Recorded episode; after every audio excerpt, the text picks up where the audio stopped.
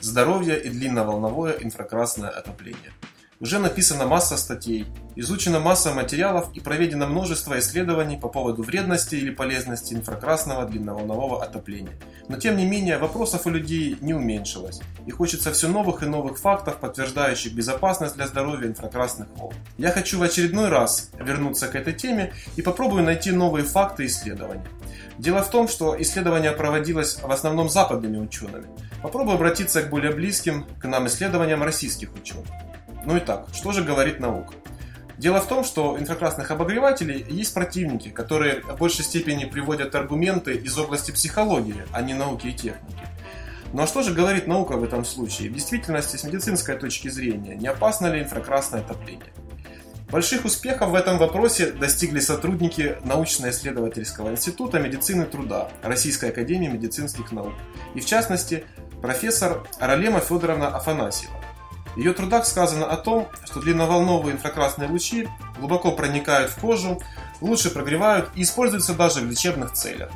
Усиливаются ферментативные процессы, таким образом улучшается иммунная активность человека.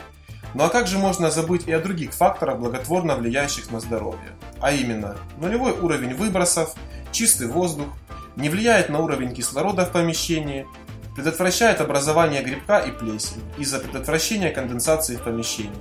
Укрепляется иммунная система благодаря естественному восприятию кожи человека инфракрасных волн, как солнечных лучей. Вам, наверное, трудно представить, что инфракрасный нагреватель, отапливая помещение, еще и реально поможет укрепить иммунную систему. Но действительно, инфракрасный нагреватель может помочь и людям, страдающим таким недугом, как радикулит или подагра. Разве это не здорово, что отопление может создать такую уникальную экосистему дома? Ну, а так какие же минусы? Дело в том, что ничто не может быть совершенным, даже чистые источники тепла. И когда мы слышим слово излучение, то всегда начинают закрадываться какие-то нехорошие мысли. Существует, правда теоретически, опасность. Если маленькое замкнутое помещение обогревается очень мощным инфракрасным прибором, то произойдет ионизация воздуха с преобладанием положительных ионов, не отрицательных, которые действуют благоприятно на человека.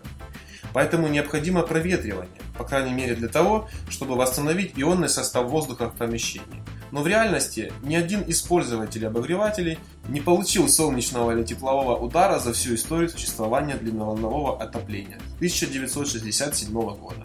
Также существует опасность обжечься при прикосновении к поверхности облучающей пластины, поэтому именно потолочные инфракрасные обогреватели являются с этой точки зрения наиболее безопасны из-за невозможности дотянуться до нагревательного элемента. Итак, делаем выводы. В любом из перечисленных случаев все проблемы связаны с простой человеческой халатностью. Поэтому напрашивается вывод. Длинноволновое инфракрасное отопление представляет многочисленные преимущества для здоровья и дома. И хотя теоретически может привести к возникновению вышесказанных физических проявлений, они могут быть легко предусмотрены. Достаточно пользоваться услугами специалистов для правильного расчета мощности и размещения обогревателей, ну и периодически проветривать помещение, что в принципе необходимо делать в любом случае. Теперь, когда вы знаете еще немного больше о данной технологии, выбор инфракрасного отопления становится очевидным для того, чтобы сохранить свою семью и дом как можно более здоровым.